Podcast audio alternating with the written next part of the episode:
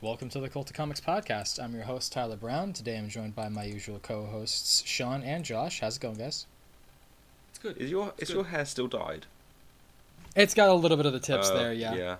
I've been getting it cut, but I just haven't like re-dyed it at all. So now it just comes across as like a greenish or something.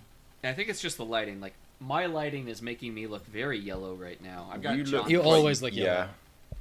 I know, but like I'm especially yellow right now. Like you look like a Simpsons character.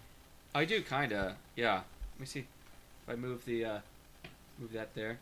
It's mostly because of the room. It's like how the light is reflecting off of the color in the room, I think. Yeah. Anyways, this is the Cult Comics podcast. If you've never been on the show before, this is a comic book media podcast. We typically separate our episodes between news and comic book club. This is going to be our comic book club episode. Today is August 9th, 2021, and we're going to be talking about, first, the Joker. A Puzzle Box, number one, by Matthew Rosenberg and Jesus Marino. All right, Sean, you mentioned there being clues or something. Yeah. So is this something that was released? Was there some sort of synopsis or something released? Like, there's going to be a mystery, and you need to pick out the clues in each issue. Yeah, I can't remember where I read it. I think it was just the normal like solicitation. It was like, oh, can you follow the clues? And let me see if I can find it. You read it on Reddit? Because the clue that I think I spotted like right away. Yeah. So, well, which one are you talking about? The Joker having a Riddler handkerchief. I thought it was a scrap of his costume that had ripped off or something. Yeah, I was trying to figure that out because I went back and looked at the Rogues Gallery at the third page, and I'm like, Riddler's not there. See, I didn't even look at that. Like when I would look back at the flashback sequence when he's telling the story, I didn't go back and then look and see if he was there or not because it just seemed obvious to me that he wasn't going to be there. No, well, I saw him using the piece of Riddler material, and then I just turned back one page. Like I don't even remember seeing Riddler, and Riddler is not there. Like Mothman made the list, but not Riddler. Mothman? Do you mean Firefly? Firefly, that's it. Killer Moth. Really? What? He's dressed like a moth. He's not. Oh, yeah, you're right. That is him. To clarify, this story is technically in the Batman universe, but this is revolving around a interrogation between Jim Gordon and the Joker, as well as a serious amount of the Batman Rogues Gallery inside of a GCPD station. It is a presumed story that is a mystery about trying to find the Riddler's killer, which is revealed in the middle of the issue. This is not the first time that we've seen Matt Rosenberg do a story within the Batman universe. He's obviously been doing some stuff here and there. I mean, technically it's the Grifter story within the Batman Urban Legends universe, but it definitely ties into a lot of the Batman stories that are happening right now. But this is the second comic that will be coming out monthly that is a Jim Gordon and Joker book. However, this one is less noir, like edgy Jim Gordon trying to figure out what's going on, and more of like you're reading it as it's happening and you're kind of trying to figure it out as well. Now, Batman does make an appearance in it, but he's not a main character. I'm just going to add, Matt Rosenberg has said that there are clues in here that you can solve. Okay, interesting. He said there are actual puzzles in many of the chapters that the readers can try and solve along with the characters. Sure. But there are other puzzles winding their way through a story that play more like a traditional mystery. All right. So we got to really look closely. Yeah, because the thing I noticed was the cake that was on Joker looked a lot like blood. Mm. And he's using part of a Riddler's costume to wipe it off. Yeah. That was the first thing I saw. Yeah, the cake splattered like blood. Yeah. So here's my question to you. With this being a mystery, it is interesting to get the audience involved and say, hey, can you figure it out before the end of the comic? That's entertaining enough as it is. However, if that's enough to make a book of any kind intriguing enough or satisfying enough to tell the story, I don't know. Now, I read this and I was intrigued. I definitely don't think that this is the most powerful number one I've ever read, but I am slightly intrigued to see how this is going to go. I think this would have been better as a Tom King book. Yeah, I found it really hard to get into. It was really hard to start it. Yeah, I can just imagine him doing this sort of simple concept of the Joker in an interrogation room narrating a story. I can just imagine him doing it really well. Mm. Yeah. is this new detective, Mercedes Olvera, is she new? Yeah. I don't remember her, so I think so. Okay. She seems like a pretty new character. Have you guys read GCPD, Gotham PD, the Gotham... Okay. So, in that one, that so far has been one of the only books that I've seen that really makes you think about some of the officers in Gotham and just what they have to deal with. I mean, even the first mystery within that book is genuinely good. And it's Brubaker and Rucka, so of course it's, you know, very intriguing. It's very captivating. I would say that this does a good job of making you curious. I can't say that I can speak to how well I liked Jim Gordon being written or how much I enjoyed Joker being written in this. To me, I'm looking at Joker in this, and I'm thinking of the Starlin era of Joker, and it's a little bit more quirky and silly and almost less threatening in a way. I kind of like that though, because we've got a lot of dark Joker stories recently. Mm-hmm. Of him being the biggest threat Gotham's ever seen, and just to see him be a fun villain again in a simple story just felt kind of... Yeah, and the Joker is telling the story, a lot of it. So he's an unreliable narrator as well, which is something... Very unreliable. That's very, very clear from his little... how his friends Batman's Batman, like, Batman's called Arnold. Batman said, I had no problem with you, Joker. You're an upstanding citizen. Totally. Calls him Arnold. Yeah. Do we think Arnold is a clue? Well, there is that conversation later where the Joker is making fun of the Riddler, like, you know, you're so good at, you know, solving riddles, you should be able to figure that out. When the Riddler's like, I know, you know my name, and I don't know your name, so... Oh, right, because he keeps referring to him as Edward. If only we knew someone who prided themselves on solving things. Yeah. Now, this does make sense because, I mean, we have acknowledged the war of jokes and riddles has happened within the Tom King universe, and that happened pretty early on in Batman's career. So there is going to be some tension between these two characters because there's that argument of what is a riddle versus what is a joke. And Riddler says, a joke is just a riddle for stupid people, which I think is really funny as like an insult. But... I think the issue I have with how Joker is being written here is that when you have so many stories now of him having his face cut off and then wearing it as a mask, or taking the Lazarus Pit, or, you know, being accused of blowing up Arkham, and the whole fallout of what's been going on in the Tynion universe of Batman's storyline, I think that it doesn't necessarily make sense to have this happen. It does obviously take place outside of current context continuity. It's happening in this universe, but the timeline is different. Jim Gordon is still dyeing his hair orange, or it may be that he is really just young here. Oh yeah, it's just out of it does seem out of time. It's inconsequential. It's just its own little thing.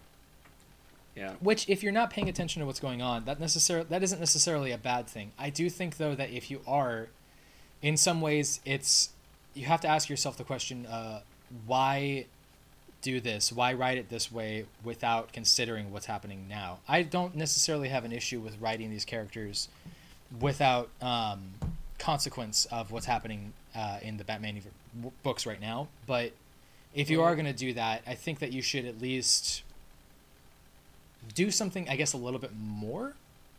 I feel like this is a little too simple. What is the Batman Reptilian? You're reading that, right? That's Garth Ennis. I only read the first one. I'm not going to continue reading it. Okay. And does that have Killer Croc in it? He makes an appearance, but right now it's not a prominent character. No. Okay. I'm looking at the pictures, trying to see anything significant out of these guys, and Killer Croc has like both of his forearms bandaged. Mm-hmm. He always does. That's just a design. Oh, yeah, that's just a design choice. Yeah. I think that the other thing is that it's kind of confusing about where this takes place, because look at Harley Quinn. Her costume is a lot more modern. Yeah, and I noticed that as well. Too.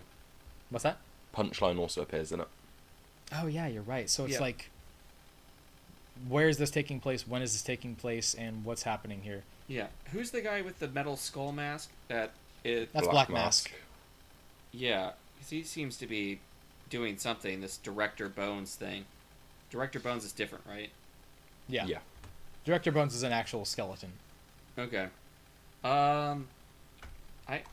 I'm trying to look for clues or anything in here, and I'm not seeing much. But I've noticed that the Killer Croc is not part of either team. Like, the Riddler recruits these people, this team of 5, and Catwoman has her team of 5, and Killer Croc is not part of either team.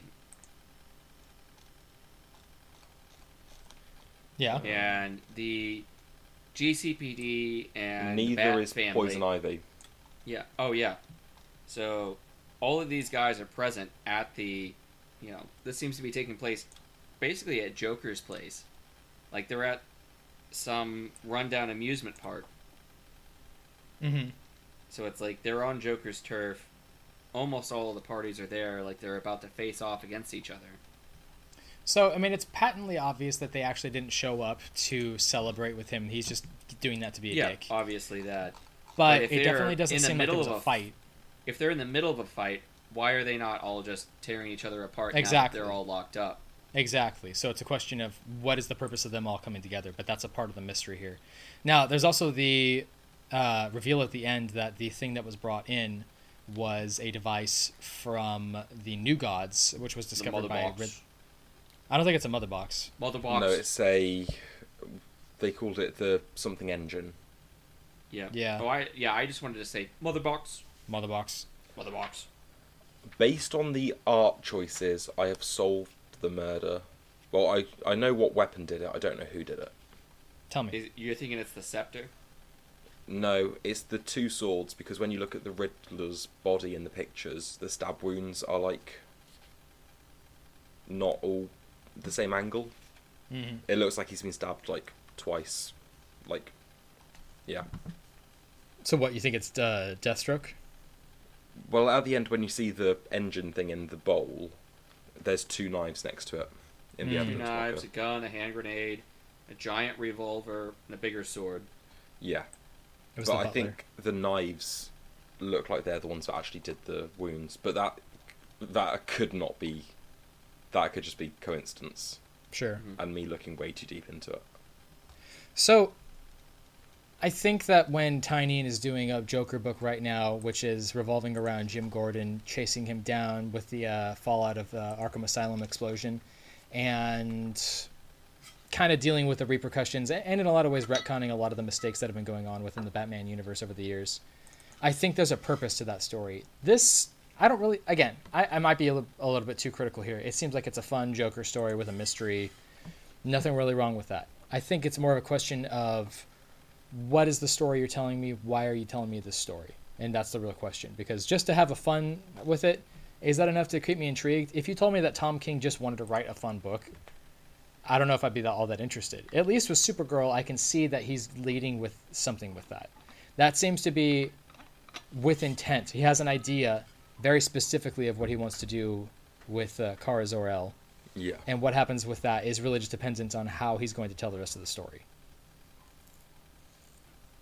Yeah. I think Matt Rosenberg is one of those writers that when he tells his story, it can be simple. And I don't necessarily fault him for that, because that doesn't tell me that he's a bad writer. Instead, it tells me that the complexity of what you're going to find in Tom King's books, or even in the best parts of Tynion's anything, really, is probably not going to be found here. I would be interested to see Matt Rosenberg do something on his own where he had complete creative control over something. Batman? I don't know about that. So, Gordon has only recently become a commissioner, but he seems to have the knowledge to realize that anything to do with the New Gods is a threat. So he knows... This is what I'm confused about.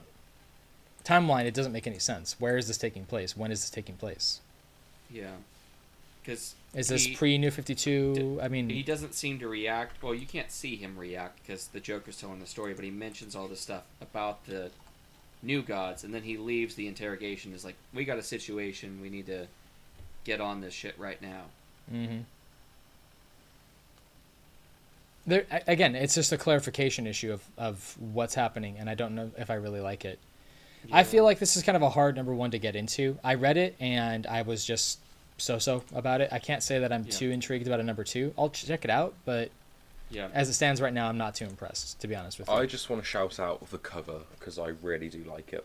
Chip Zdarsky is a fantastic artist. There's no doubt. I did not realize that was Chip Zdarsky. I see the signature now. Yeah. But yeah, that is beautiful. Come on, I thought you read all the credits to figure out who wrote what for the script. No, I just went on League of Comics and did it that way. Oh, well, there's a ton of variant covers too. Yeah, there are. There's a ton. Shall we move on to the Me You Love in the Dark number one? Yes. You guys can. Cool. That's fine. So this is a story... Again, I just want to mention the cover because that is very nice. Oh, it's gorgeous. Yeah. This is by Scotty Young and Jorge Corona. Yeah. This is a 5-issue miniseries? Yes. Okay. Written by Scotty Young, art by Jorge Corona. So that's going to be interesting to see. Scotty Young has written stuff before. He's currently writing Doctor Strange, Strange Academy. He has written I Hate Fairyland. He's more well known for being the artist who does variant covers of baby characters, as well as doing the art on a couple different independent titles. He's also done Middle West. Yeah, this team worked. Jorge Corona as well was the artist on Middle West. Yeah, which a lot of people have come to really love about it. I haven't had the chance to read it, but no, I'm very curious. It's on the list. Absolutely. I'll get around to it one day in many, many years. So, Sean, let me ask you something here. What did you think when you got to the end of this book? It just left me feeling a little empty, to be honest. It was well written, but it was very much just a set-in-the-scene issue.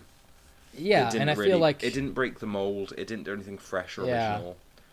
It put the pieces in place to then hopefully do something more interesting next issue. I find it charming. I find it entertaining to an extent, but I can't say that I read this. The atmosphere it builds is good. One thing I really like, the artistic touch, is the way the music is shown. Yeah. That was really well illustrated. But yeah, the character seems... Yeah. Here's the frustration. Is like there's so much that this book did right without wowing me. And I think that that's kind of sad. It was just the generic setup of a woman buying a house, it's haunted. Renting. She finds out it's haunted. Renting, sorry. Yeah. So it's the story of a fairly successful artist who is currently on contract from what looks like a museum manager to create a new series of work to host in a gallery. And that's how she's making a lot of her money. She's feeling stagnant. She's feeling a creator's block and has a hard time trying to get anything onto canvas. So I feel like this is probably a not personal story, but probably something Scotty Young could have dealt with before, where it is like creative constipation. Yeah. Where you sit down and you know you need to create something, but you just have that block that you can't. It's weird to me to say this, but I almost wonder if I would have been more intrigued by this knowing that it wasn't going to be a limited series like this, or maybe even if it was like a 12-issue series. Yeah. Because knowing that it's only going to be 5 issues, it feels to me like there's going to be a lot of rushing to get to the finish line. Yeah, and this issue feels slightly wasted as well. It's very interesting to see someone do like a soft issue one. Yeah, it's not very common. It's a really big gamble. You usually have to have that hook, a real strong hook to get them to keep reading. If this was just a chapter one in a book, that's fine. That's building it up to me. I'm interested to see how this is going to go. But when it comes to pacing in a comic book, it's not the same thing. And I think that this could have benefited from an extra 10 issues of explaining what story I'm going to get. Instead, this is a story that I kind of know the basic plot line, but basically this feels to me like issue 1 is the sales pitch of the plot rather than actual story, you know? Woman gets house, rents it to create new content, finds out house is in fact haunted. That's it, and that's the entire issue. Now, artistically, it feels like the first 20 minutes of a horror movie. Yes, sure. And I like Scotty Young. I think that he's obviously a good writer, but this is making me wonder if I want to put the effort and time and money into this series. I'll try issue 2 and. if it does deliver on the plot and does actually introduce some story, then I'm all for it. But if it's, again, just sort of a very light issue, I won't continue. It's that question of how much can I forgive for it being a miniseries, because we obviously have seen how we felt about Home. And in my opinion, it's improved, but it still was a really hard pill to swallow with that first two issues, because you just don't know what you're getting into. This is also still very up in the air. For all we know, this could be a horror book. This could be a romance story. This could be anything. This is not telling me what kind of story I'm going to read. And I just don't know what to think about that. So issue 2 will really have to sell me on what this story is. Yeah, absolutely. Yeah. Again, the artistic choices in this are fantastic. The paint's awesome. The actual drawings of the characters, fantastic. Lettering, love it. I love the way that the ghost speaks. The art reminds me a little of, like, Tim Burton style. A little bit, yeah. It definitely has a very unique storytelling style with it. Do we know who's doing Scotty. Colors and inks? Colors is Jean-Francois Beaulieu. Okay. So he's Scotty Young's only writing.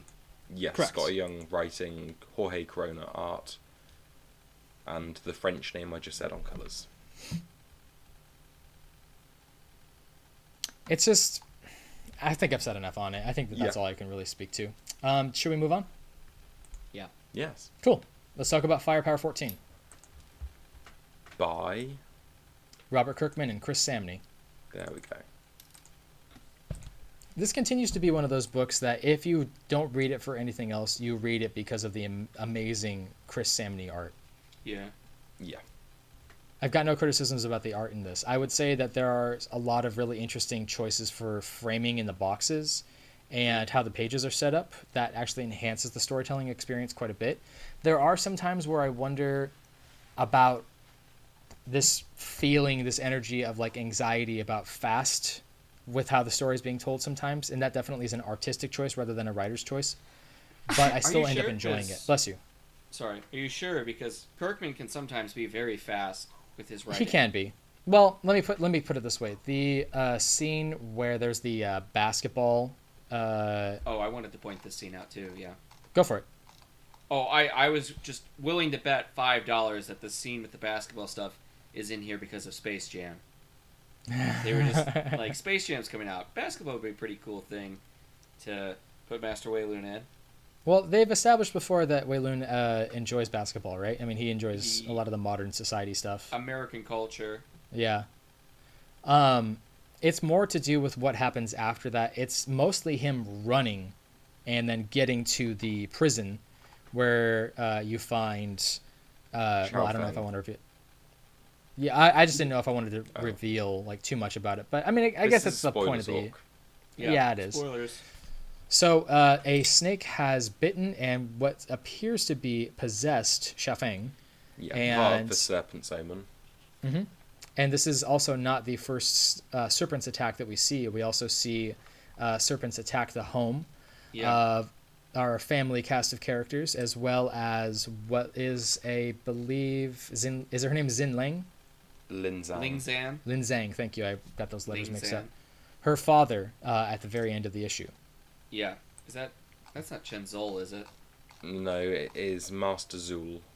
You guys are way better about names in this book than me. It's kind of fantastic. Yeah. So I'm getting the sense that we're going to be this is going to turn into like a zombie book for the next arc. Like everyone's just getting possessed by the serpent's omen. I mean, this has to tie into the first, I guess technically it's the second story arc. The second story arc's finale about the reveal with the dragon, quotes. Mm-hmm. And the question of where does the serpent's omen tie into this now established universe? This tension between the two clans may still be there, but it's a question of where does that loyalty lie, knowing the dragon does not exist in their eyes. Yeah. I'm feel not even sure that the serpent's omen is really for this dragon. I'm not sure if they are connected to the dragon versus an omen for somebody else. The serpent might be a person or some other entity than the dragon. Could it be a person, a place, or a thing? I feel like a few issues ago we said that this story feels very limited and feels like it doesn't have a long life. Yeah, it's kind of odd. It's hard to predict where they're going to go next. Yeah, because I feel like this issue kind of made me think it's got some longevity to it. Yeah. Yeah, I agree. I think that this is a lot of the same structure that you would find in Oblivion Song. I mean, you've got the main character who loses somebody. That lost person is discovered to have come back, or it was never gone in the first place. The old wise one... One party versus another party. Yeah, I mean... Out there's another party. This is definitely leaning more towards the traditional hero's journey than usual Robert Kirkman stuff, but I think that it's getting new life with this new story arc. I think the question now is, since he's already established so much within those first 12 issues, as well as the original graphic novel, now what's his goal? So with Walking Dead, you have the relationship between people, the tensions between people, and eventually it evolved from a story that was people surviving a zombie apocalypse to people surviving to people the zombies just do living. Fall to the background. Yeah, and it very much becomes more of a, not an allegory, but a story about people and society as it can grow and become better in some ways.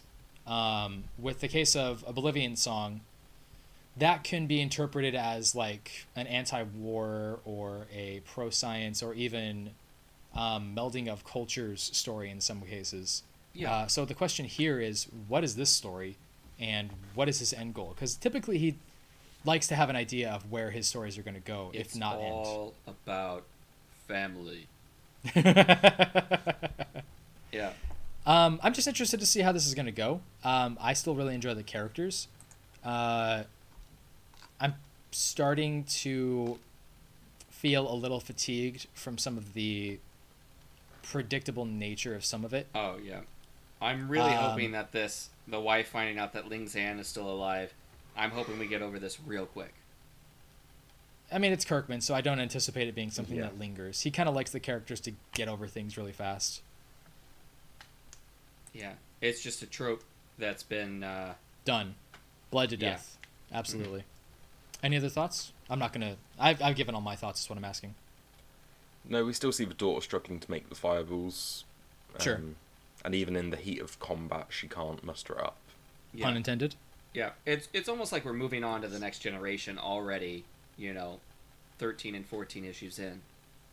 Which is strange, but, I mean, it's not unheard of, and it kind of makes sense. Like I said, Kirkman moves fast.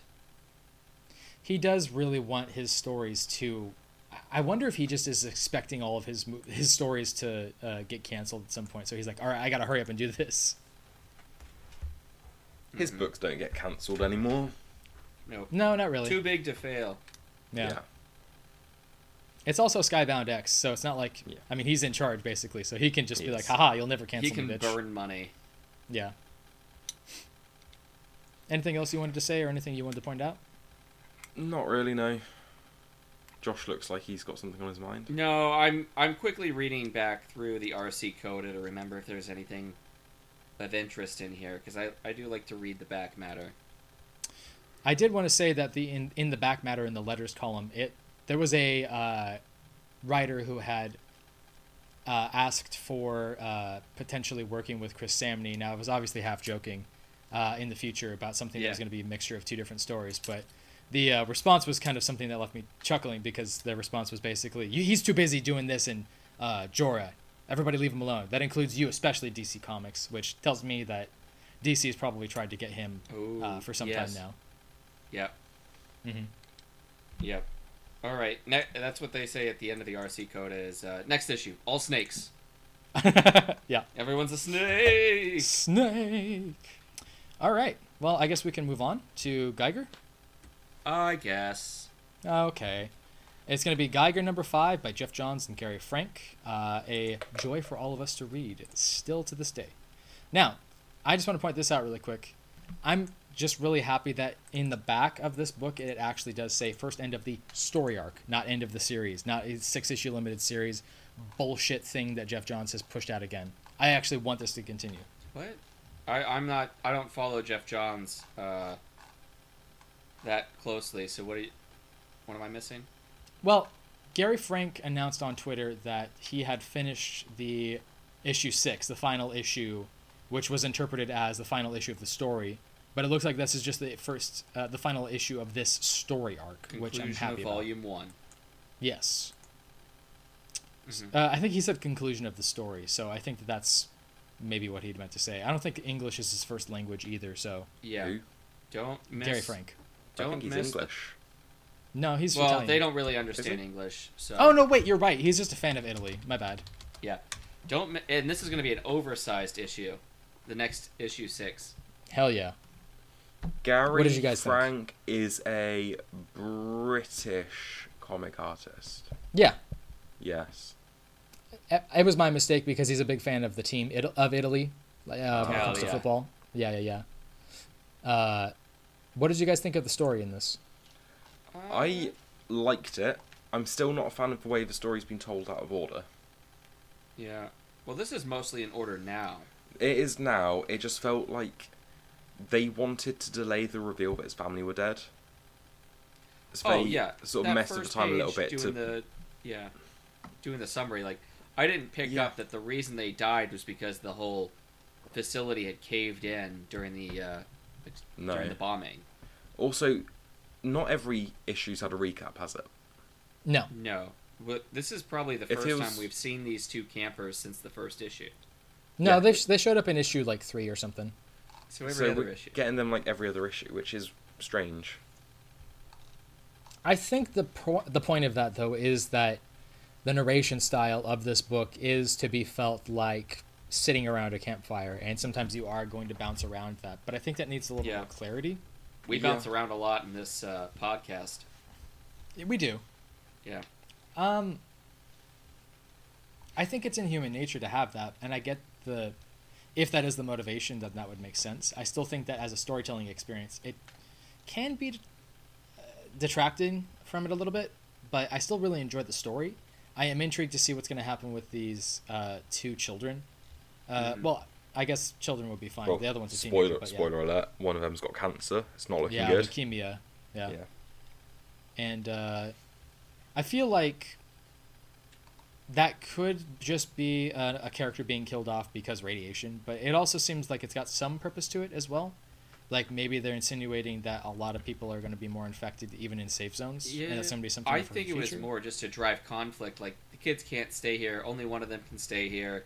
And now they have a reason to try and leave. Like, he's got a reason to stay with the kids still. He has to keep protecting them.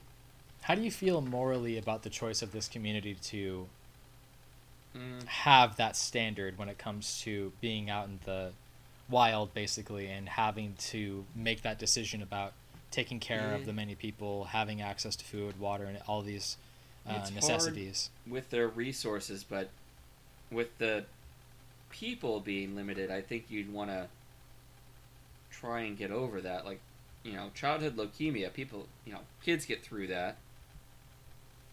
Yeah, but they get through it with modern day medicine, whereas during the apocalypse, no one has access to chemotherapy during the apocalypse. Yeah. I don't know what the actual treatment is for kids with leukemia. I've known people that had it. Oh. I think it's just chemotherapy, I believe. Yeah. It also kind of asks the question of, is there going to be an intentional conflict with this newly established United States government? Now that they have the football as well, is that what's going to be leading up to the final story arc or the future story arc? Trying to gain control of the country via force and leverage. Yeah. The thing about Jeff Johns' books is that I can't say that outside of Doomsday Clock, I've ever read anything of his that's made me go, oh, there's a lot of things to unpack with this. There's a lot of simplicity with his storytelling experience, but it's told in such a way that is very engaging and very stimulating.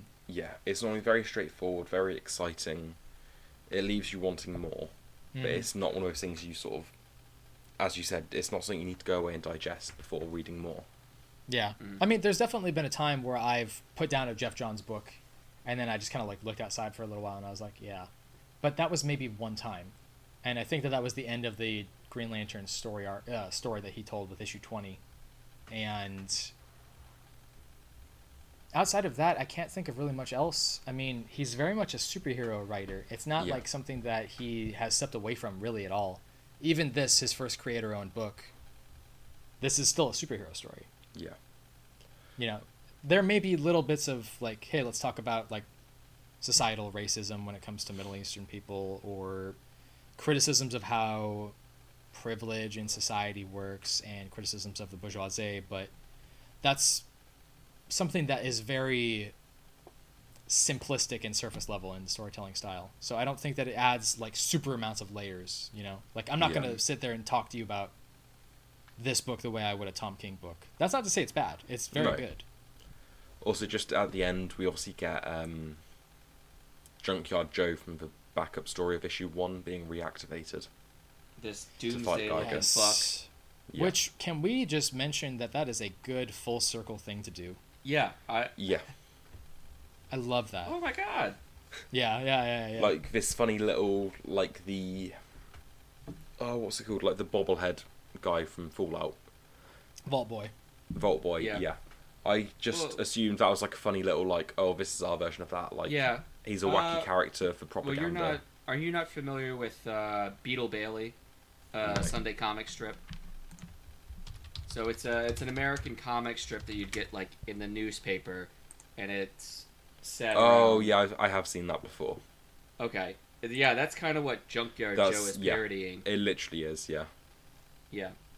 But to be like, oh yeah, they actually made a robot based on that character. Maybe there's more to it. Maybe the robot came first, and then they, you know, did the whole like making a comic and merchandising off of that thing. Yeah, make him. They do like the PR to make him seem like a hero, like friendlier. Yeah. Yeah, like the way in the first Captain America movie, the way he was that like going around giving the rally to propaganda. Troops. Yeah. Absolutely. He's been made as a character. It's like, oh, he's going over here and inflicting freedom on these people.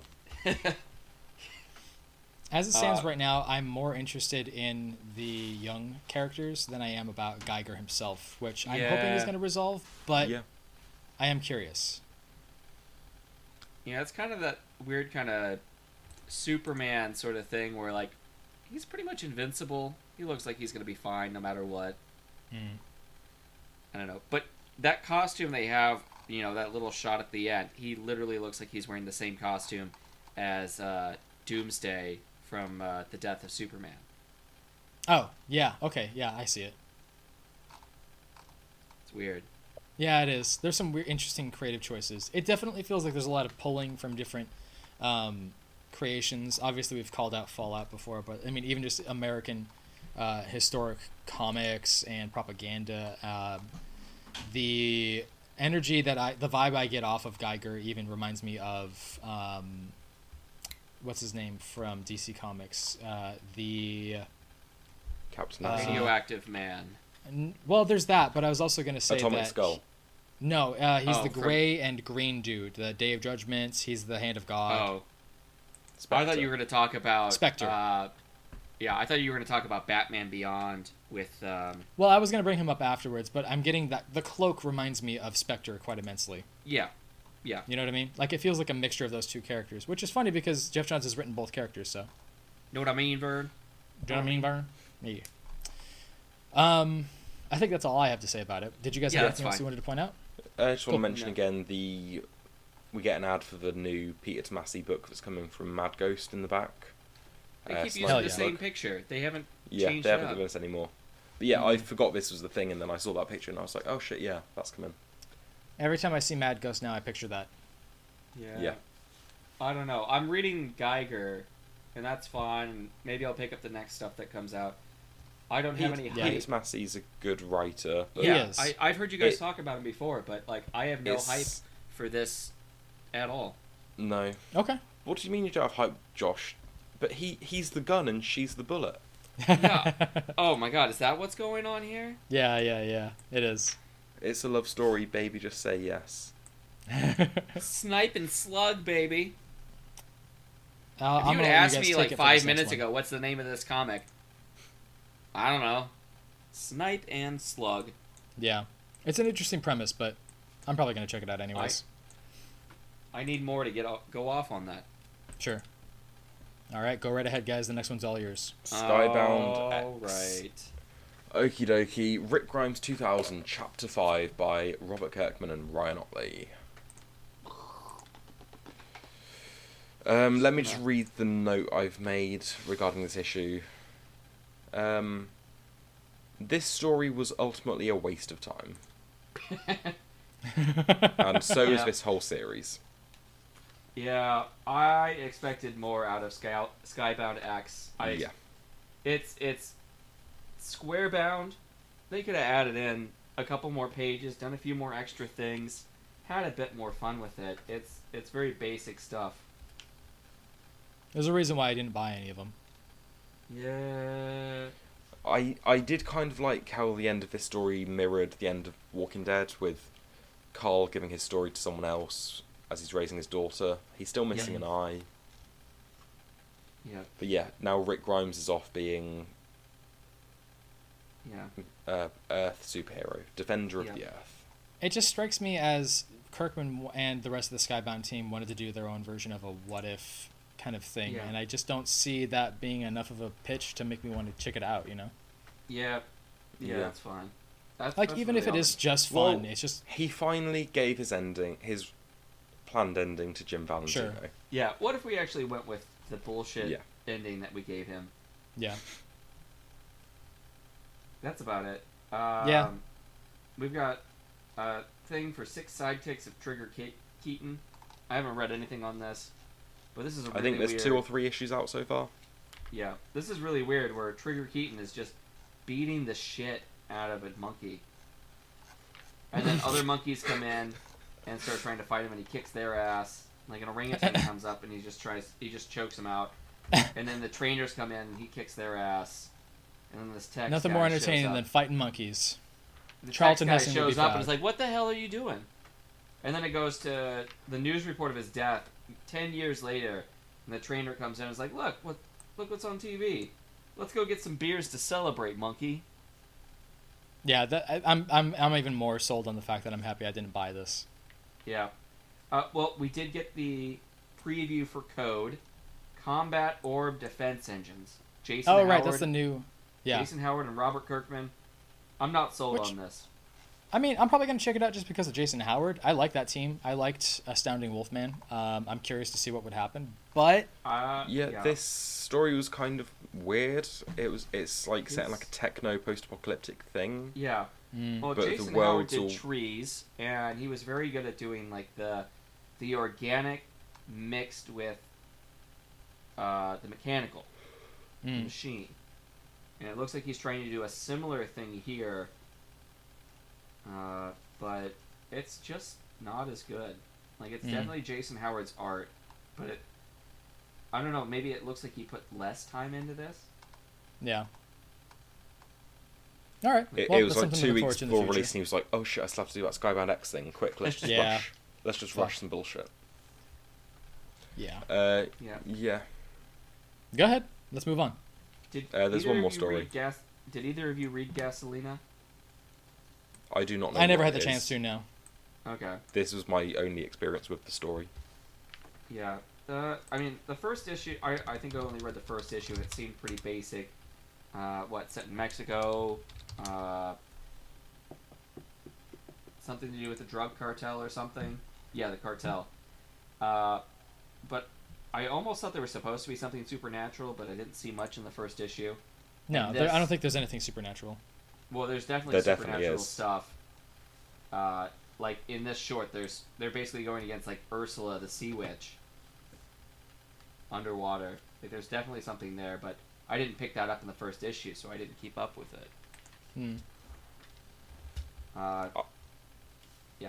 So I really like the art of this last story. The faces look very real. Yeah. Yeah. This actually, I think this was Sean Makowitz's first writing credit. Like, he's an editor, but he's co-creating this. He co-created it with Nico Walter. And it literally just says, Nico Walter is an American comic book artist. Like, he couldn't even put in the time to created about the creator for this. Just look at his picture. He doesn't give a fuck what you think, Josh. Well, I don't give a fuck either. He's like, I'm wearing aviators. I'm an American comic artist. What more do you want? Quick, take a selfie. Send it in. Okay, well, let's go on to the next thing. Stillwater #9 by Chip Zdarsky and Ramon K. Perez. Alright. Tyler didn't read this. No, because he's terrible. And he's frozen as well. He's left us. Yeah. Oh, he's gone. Yep, he just left. It's okay. Just keep recording. We don't need him for this. We don't. Yeah. I liked this issue. I think, for the most part, I enjoyed what the story did. I think it could have been better. Yeah, there are bits in it I don't like. I liked the bit with the baby where it was like, oh he hasn't been able to grow because he's in this town. I wanted more out of that. I feel like the dialogue could have been better. I think this is Chip Zdarsky's weakest book at the minute. Yeah. After that, the fight and what's his face? What's our main character's name? Daniel? Yeah, sure. Danny boy comes out to fight and just gets his ass handed to him. Yeah, he gets wrecked. He's just always getting the shit into the stick. Yeah. Like, but even he says he runs into danger without thinking and he's a about fuck up. It. And he's going to be a fuck up again and again. And now he's immortal. He can be a fuck up forever. Yeah. I don't understand this turn at the end where the old Marines are just like, the children are the future and we're going to side with them. Like, did they talk with them in a previous issue that we haven't seen yet? Maybe. Because I kind of, when he first said lower the gun, I was kind of like, oh, he doesn't want to shoot the kid in the face. Fair enough. He has got some semblance of a heart. But then that last line is just kind of weird. Yeah. We are the world. Children are we future. Are the future. Yeah, there was a lot of reused faces in this issue that I saw. Oh my god. Yeah. Yeah, Ramon K. Perez cannot draw direct on faces. No. I can't do it either, but anytime it's like a head-on face, just straight on, it does not look good. What if it was a face-on head? What? It just looks like La Roca just stepped in and drew the face. Just ooh. And then instead of doing different faces, he just copied and pasted the same face. Look at that. I mean, that kind of strikes me as more of like his style anyways. It's not the first time that I've seen him draw characters like that. It just seems to be like that's how he prefers to draw people. I think that... Yeah, he's just better at drawing people in profile. I think that he has a weird tendency to make people's shoulders and neck a little bit bigger than they need to be. I don't really know why that is, but that's just maybe that's a preference. Yeah. Why do you think the judge decided to let them live? I don't know. That was very strange too. Like, just to cause conflict. We can't have all the characters agreeing with each other. Fuck it, let her live. Not. Or I can't deal with this right now. Just put them in the cages. We got cages. Everyone's locked up. We won't have to deal with this right now. I need 5 minutes. I just grew my dick back. I'm kind of confused about how you guys are still reading this because it kind of strikes me like you guys are not as entertained as you were for the first like 5 issues. Yeah, I'm waiting for it to pick back up. I'm waiting for that next high. Like... Chip Zdarsky's a very good writer, so I'm expecting it to go somewhere. Is it possible this is just a dud? Yes, but I do kind of hope it does pick up. Mm-hmm. Didn't this get nominated? I think he got nominated. Mm. Yeah, for the Eisner. Yeah, some Eisner. Because honestly, his Daredevil run at the minute is the best superhero ongoing I'm reading. I mean, I definitely feel like he does a good job of writing conflict in Daredevil right now. I think that he has been... One of my favorite things that he's been writing is how he's writing Kingpin and the conflict that Kingpin is going through right now. I'm interested to see what he's going to continue doing with all of these side characters as well. I think that when you tell a story with multiple moving pieces without them necessarily needing to interact with each other, I think that's good storytelling. I think that that's been well done before. I think that you kind of have that benefit of doing that with Daredevil, though. With a book like this strikes me... Go ahead. Yeah, just saying, like, it's not just Daredevil and Kingpin. You've also got an Elektra subplot going on in there as well. Yeah, exactly. He's balancing three different stories in one book. I think it's less of a Daredevil book and more of like a Hell's Kitchen book is what he's almost doing. And I think that that should be done way more often. I like that. I think the problem, though, is that this is a creator-owned book that is going to focus on these characters. I wonder if, in your opinion, because you're reading this more than I am, if it would be more engaging if there was less of a hyper-focus on this main character and maybe occasionally stepping away from him every once in a while? Yeah. It definitely would have been... if they made this into a TV show, I think they definitely would go to, like, a more ensemble cast than just guy comes home from... growing up for 20 years or 30 years. Sean, you look like you don't necessarily know if you agree with that. It'll end up being like Wayward Pines again. Yeah. Yeah, I do think on a TV show it would be more of an ensemble cast, a bit like Once Upon a Time. Yeah. Where it's kind of that town that's been secluded off and you've got this wacky ensemble cast. Mm. Or Wayward Pines, you know. I don't know that show. No, I've never seen it. Oh, okay. Isn't that M. Night Shyamalan? Maybe. But the guy... Yeah, Tyler wasn't here for this conversation earlier. I went to go see Old yesterday at the theatre. Oh, okay. It was terrible. Yeah, it looks like it. Truly one of the worst movies I've ever watched. Damn, alright. I've seen some pretty mad movies, but we can get into that another time. Yeah, Josh is very excited to go see Old. Oh, yeah. I gotta read the comic book first. Listen, I know what your kink is, just based off of your reading list at this point. I didn't need to know this about you, but I could just like, what's going on with it? Why does it keep reading this? Oh, and then it clicked, just like your kink. Anyways, I need for things to get better. Just keep edging. Yeah. So this one's gonna be just you and I, Josh. You want to talk about Good Asian 4? Yeah. Let's do it. I get a break. Sean, I'm gonna be honest with you. I really don't know why you're not reading this. Yeah. It's just one that I just didn't keep up with. I read the first issue and did enjoy it, but like there's porn. There's so much on my list. There's too much on my list. This was a long issue. This didn't feel that long to me because when I read it, it got me to the ending really, really quick. But it gave me so much to want to unpack and to dissect and think about. I mean, if it's not the relationship between the main character and his brother, what's his brother's name? Frankie. It's talking about him kind of dealing with the repercussions of the last issue with his newfound love interest, or potential love interest, that is. Yeah. Dealing with the conflicts of being an Asian American in a super racist society right now, and being one of the, if not the only Asian cop, and what that means. So. Oh yeah. It's not just something. Yeah. I was just gonna say it's not something that was just like, here it is. Deal with that what you will. It's something that they're like, no, you're going to think about this. You're going to sit there and you're going to fucking think. Yeah, he's narrating it, but there's still plenty of show, don't tell. Absolutely. Which is grand. Yeah.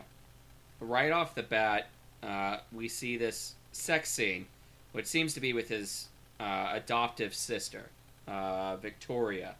Mm-hmm. And we flip to the next page, and he was... having sex with the prostitute, whatever prostitute that he had seen in the first issue. So he had just been imagining her as Victoria. Yeah, and it seems like she's insinuating that he called out that name as well. Yeah, she asked who that name was. So yeah, so he's got a lot on his mind, and he's going back and forth about what his adoptive sister, what his adoptive brother have been up to, what are they hiding from him, and trying to figure out how to resolve those conflicts.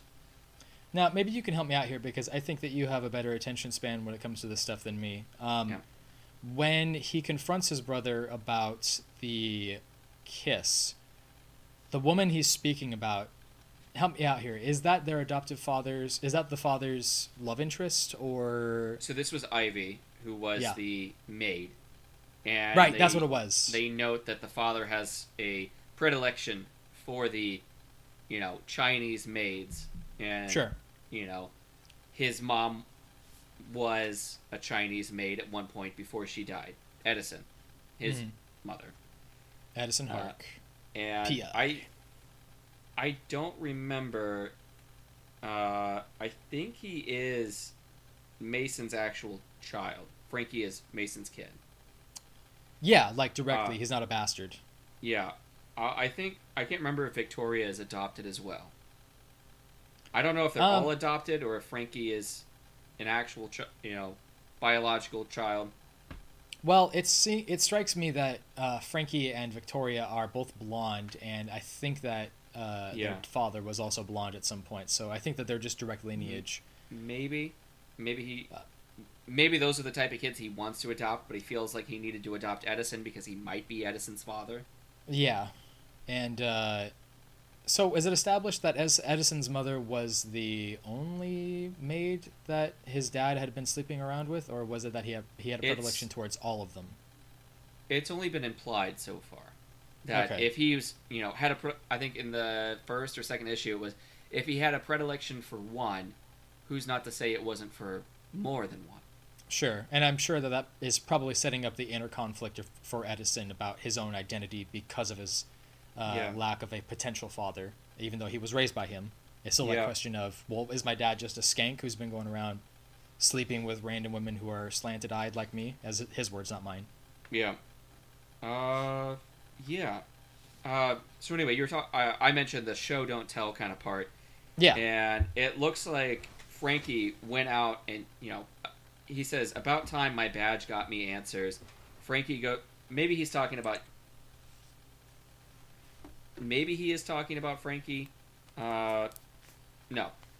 I'm thinking of two different things, but it looks like Frankie went out and played detective and got actual answers that Edison was not able to get. Just by, that was the goal.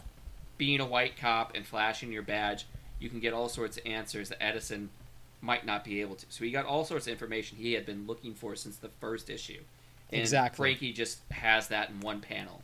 Absolutely. And there was that conflict at some point where Edison had shown his badge to a member of the Chinese community, and she shooed him away, not believing that he was a cop just because he's Chinese. Yeah. Stop playing, man. Exactly. So they definitely used race as a means to get information in this. Mm-hmm.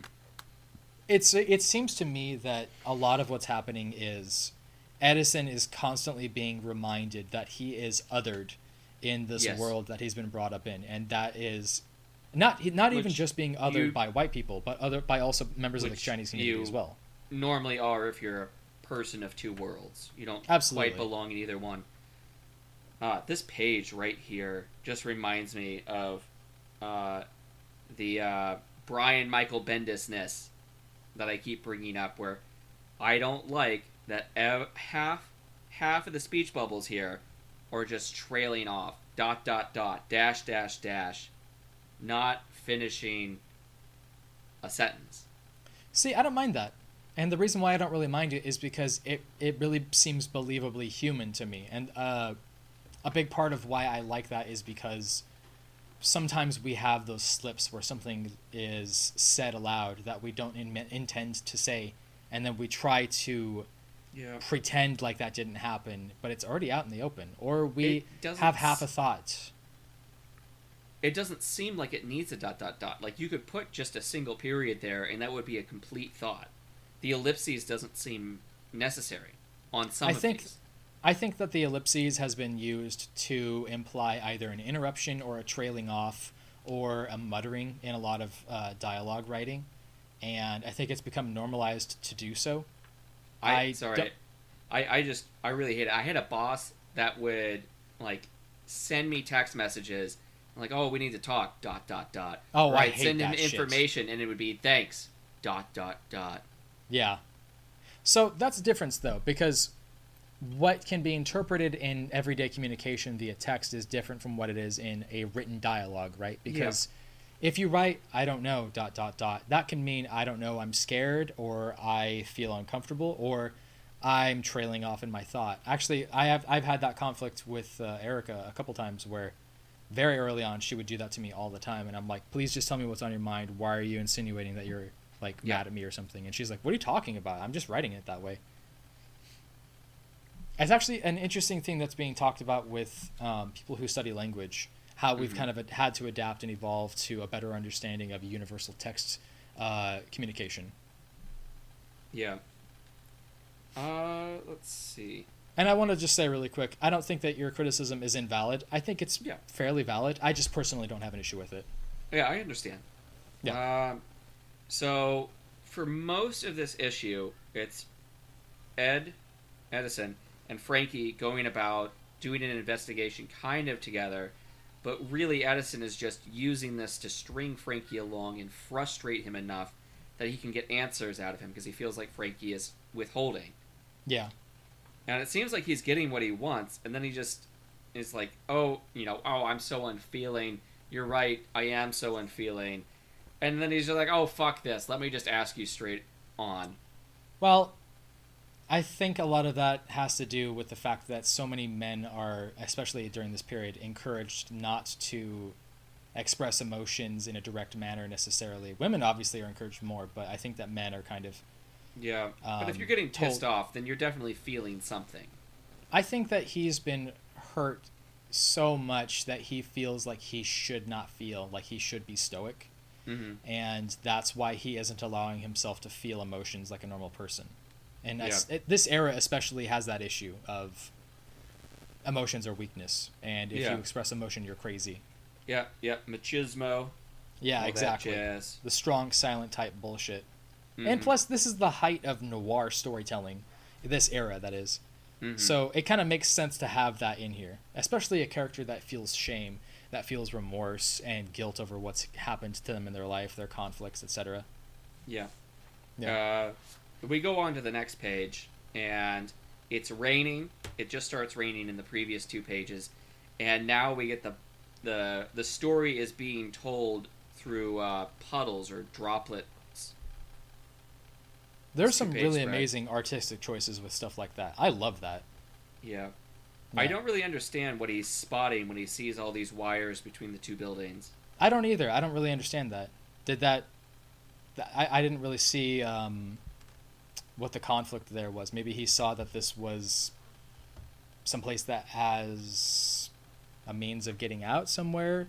Maybe he noticed some movements that seemed like needed to be noticed. There's wires going between the two buildings. Maybe there's a business between the two buildings, or they're tapped or something. Oh yeah, okay. That but the electricity is also out. Okay. So I don't know. Well, that would actually kind of explain the lead up to the ending of this book with the reveal of the villain, even though we don't know who that is. It does seem to... now that you say that, I wonder if it implies that there is somebody who has like a way to access all these buildings through Chinatown that will make sense at the very end. You know what I mean? Yeah. Well, maybe it was supposed to like point out like if the... I don't know, maybe the street light was supposed to be out. Oh. And we're seeing that the power's out. Yeah, that's actually a really good point. It just doesn't come through in that page. No, not at all. It's very, it seems unimportant almost. Mm-hmm. So this guy, the face is revealed. It's this white guy that's all scarred up on one side.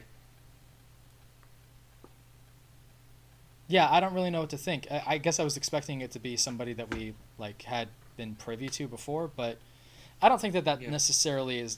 important to a mystery. Like, it doesn't need to be somebody we've already seen.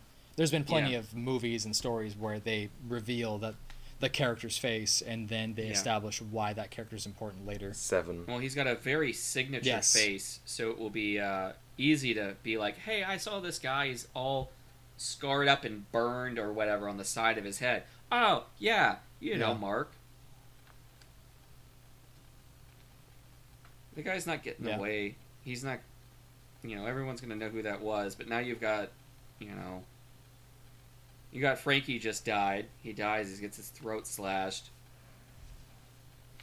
And they're like, well, this is going to be really bad.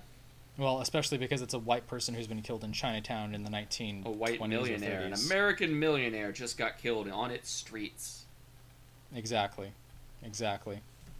Mm. This just continues to be one of those stories that I'm so happy I picked up. I really can't begin to express to people that this is a book that everyone should be reading. Ooh. Yeah. That was very passive-aggressively aimed at me, wasn't it? Yeah. I always like the back matter here. They do a conversation with Alexandra Tefinki. Tefinki. He interviews him. He's from Djibouti.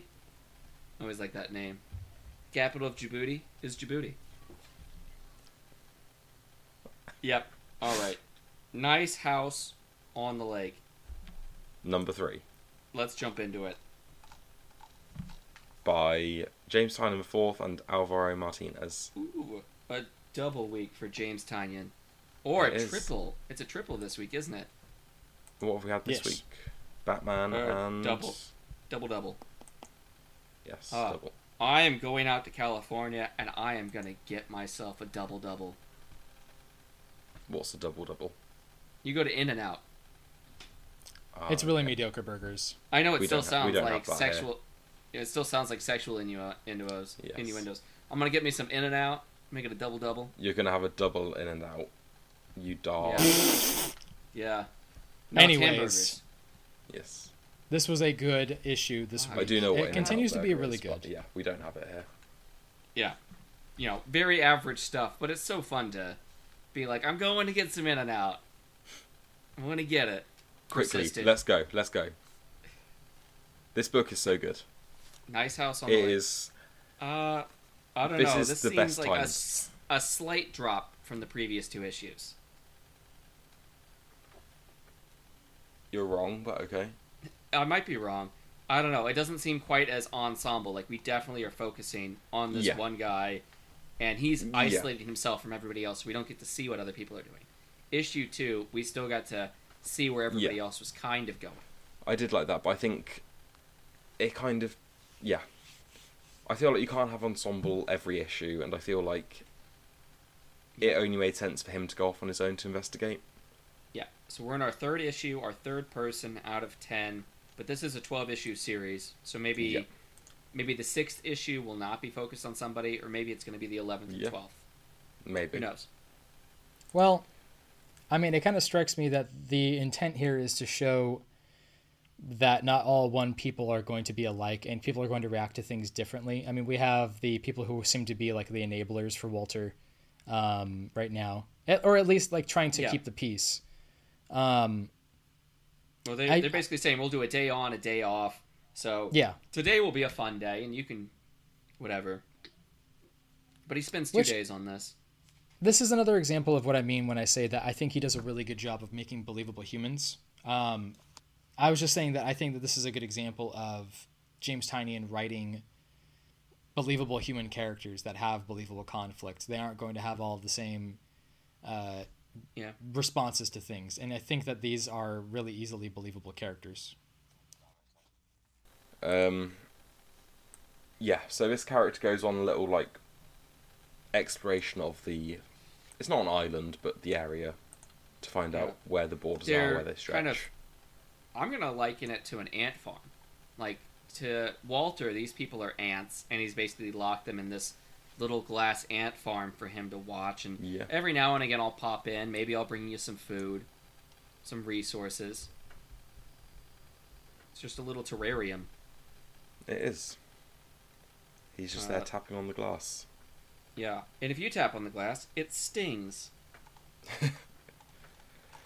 But he gets to the staircase surrounded by statues that I believe was from the first issue. From the first issue. I still get hung up that the girl with the blue hair, which I've forgotten her name. Yeah, I don't know whoever any of the person names. Yeah. Whoever was going to be the first person in the first issue, that is the person I would have latched onto as the main character. Yeah. So I'm still kind of hung up, like I think she's supposed to be the main character, and she pops in for a little bit of this issue, but yeah, she's only in a few pages, but I still see her and I'm like, okay, she's But he's the journalist. She's trying to solve some of these puzzles. And he is a journalist, and it seems like he's trying to solve some of these puzzles as well. Yeah, and so she was the artist. Just... Last issue was for musician. Now it's for journalist. Yeah, kind of front-loaded it with the artsy folks. All of the sciencey folks are kind of towards the back end. Although journalist isn't really science or art, necessarily. No, but it's... Well, no, but... Inquisitors. Yes, exactly. Yeah. He would be the one trying to uncover what happened. At some point, they're going to have to link up and, share some notes. Well, I think that's kind of... This seems to me like what is happening is they're trying to show that these people are all going off on a different journey, but the convergence is something they're going to have to mutually agree upon at the end. And I think that we've established that the character from the second book, second issue, is going to be the one that's going to come into conflict with the rest of the group because he found the weaponry. He seems to be more on the side of trying to appeal to Walter. I feel like that's going to be... I don't think he found the weaponry. The other two people found... Two of the ladies found the weaponry. I thought he found them with the ladies. No, I think he was off talking to Walter while the writer, the trans woman... And was it the analyst or the statistician? Maybe I can't remember. I don't remember any of the characters because they were searching through the books in the library. Mm. So anyway, our guy who I can't even remember his name, the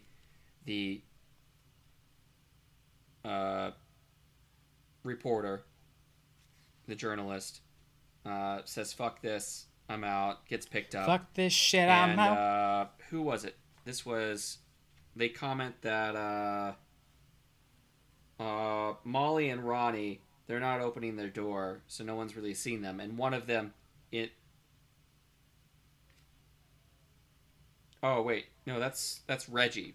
Reg is inside this building that they found. Who's Reggie? He was mentioned at some point in the previous issues. Yeah. They thought he was the artist. Oh, okay. So maybe they've got, backup people in this building. Well, I seem to remember someone commenting on him not being there, saying he wasn't invited. Oh, and okay. They thought he was going to be the artist.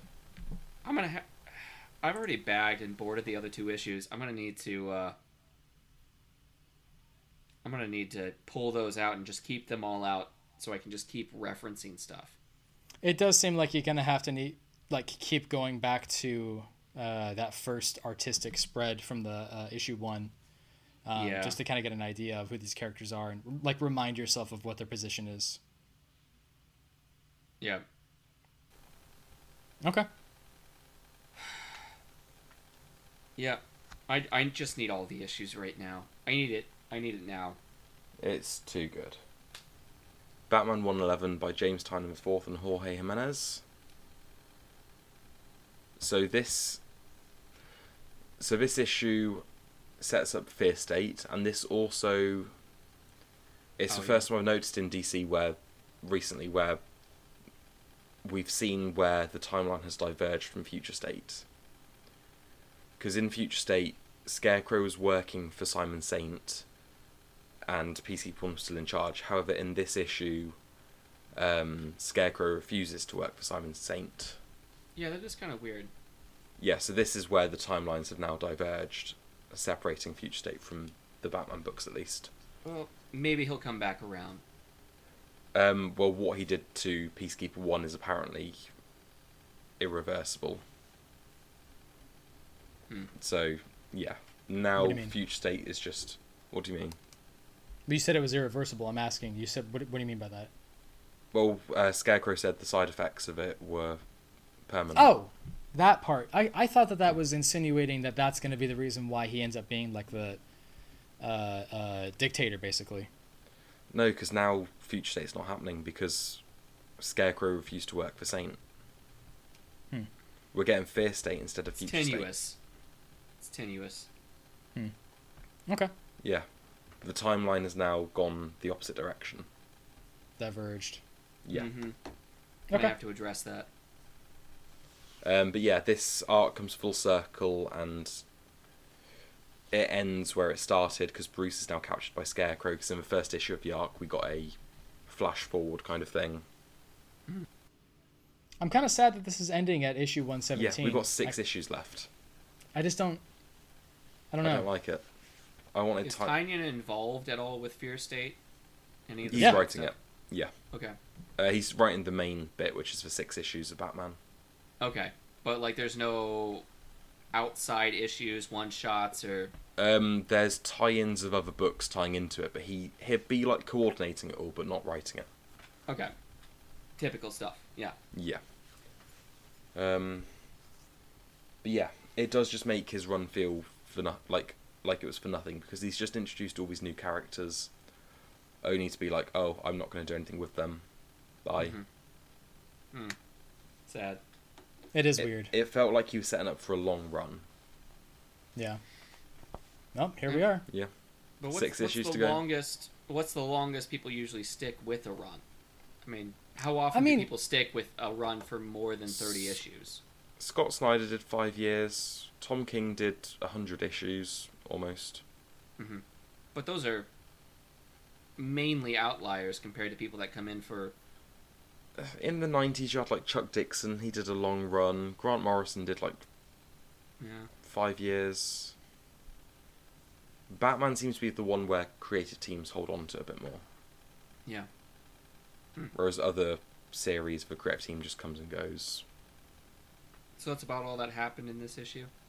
Yeah. Yeah, it was just setting up Fear State. Bruce got captured by Scarecrow. Okay. Yeah. And Scarecrow went rogue from Simon Saint. All right. Well, that's all the stuff we read. Now we get to talk about our shoutouts.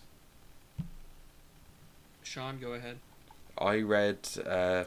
Suicide Squad: King Shark #1 by Tim Seeley and Scott Collins, and yeah, coming straight off the hype of the Suicide Squad movie, this was a really fun read. Gives you more background on Nanawe's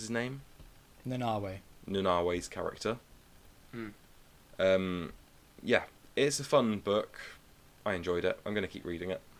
Cool. Is anybody else getting a tie-in series to the movie? Just him, I believe. All right. It's not unheard of. Remember when they put out Taskmaster during the Black Widow release? Or what was the planned Black Widow release? Oh, yeah. That was so long ago. September, October. They had 500 different variant covers for Black Widow in October. Yeah. All right. Tyler, you go on about yours and just let us know when you're done if we can't hear you. Sure. So I read Immortal Hulk number 49. This was a prose issue. That is the penultimate issue to the final part of Al Ewing's run. His final issue is going to be issue 50. And this is a story that mostly tells the like a recap in a lot of ways. But in the way it's told, it feels very much like what you would find in a Tom King book, where there's going to be a callback to certain classic literature. In this case, it's Dante Alighieri's The Inferno. And that makes sense because it does quite literally lead up to the Hulk and his newfound friend going to hell to go find Bruce Banner, the soul of Bruce Banner, which has been removed from the body of Hulk himself. So it's going to be very interesting to see. It's going to be a quadruple-sized issue for issue 50. Do you have any shout-outs, Josh?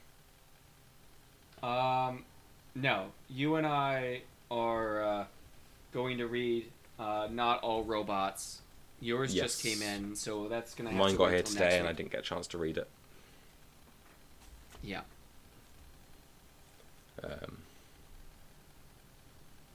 Yeah. So let's just go over the list of what's coming next week. Yeah. Groovy. So we've got Batman 89 #1, Pennyworth #1, I Am Batman #0, Ordinary Gods #2, which is a book I am excited for. Issue 1 was really good. We've got The Silver Coin #5, mm-hmm. Fantastic Four Life Story #3, Spider-Man Spider Shadow #5, Rorschach #11, the penultimate issue. Oh boy. We've got Infinite Frontier number 4, Justice League Last Ride number 4, and The Joker number 6. Very DC heavy week. Yeah, no kidding. Yeah. And you guys are going to be spending so much money. I'm not. Oh, well, look at you. Aren't you special? Don't worry. I'll flip through them at the comic book shop. You're fired. All right. Tyler, with your internet, you're nearly fired. Yeah, that's fair. All right, and with this absolute nightmare, picks of the week. Picks of the week. Go right ahead. Mine's easy. Nice House on the Lake. Excellent. Josh? Or Skybound X. No, it's not. Shut up. I have a feeling that retroactively it will be the Joker: A Puzzlebox. Like, once we figure out what the mystery is. We hope. It will be like, oh my god, this was an amazing issue. Right now, I'm looking through it, and I'm still trying to figure out where a puzzle could be. Or it's going to be just so abstract that nobody would have been able to see it. I'm probably an idiot, and it's probably very obvious, but I'll go with that. I'm going to go with The Good Asian number 4. That was good. It was good. I thought it was really well written. It made me really believe in the characters, and I really enjoyed it. Yeah. All right. Okay. All right, and on that note, we are going to wrap up here because this is a glitchy nightmare of a mess thanks to my internet. Brought to you by Comcast. And this has been the show, Cult of Comics Podcast. This has been our weekly comic book club episode. I'm Tyler, that's Sean, that's Josh, and they are always here to give me a hard time, give me a strong ribbing, and make sure that I have no faith in myself or anything else about my future. So thank you for checking us out. You're going to be able to find us on all the podcast locations, wherever you can find a podcast. You can check us out on YouTube and Patreon. You can give us support by giving us a like, giving us a share, giving us a follow, but most importantly, you can go support us by giving us $1. Go to patreon.com/cultofcomicspodcast, and you will find us on there. Thank you very much for checking us out. And you can find me on TikTok. I'm going to be at Tyler Brown is here. These two are now in witness protection program together. Unfortunately, they both witnessed a government official tree in the White House. See, the government won't let Tyler say what the problem is. All I heard was government blah blah blah official blah blah blah tree at the White House. The NSA's onto us, guys. And I'm going to wrap it up right there and just say thank you for checking us out. Thank you for supporting us. We'd love to hear back from you anytime soon. You can always find us on all these mediums. And stay healthy, stay safe out there. Have an awesome rest of your day. All hail and have an awesome one.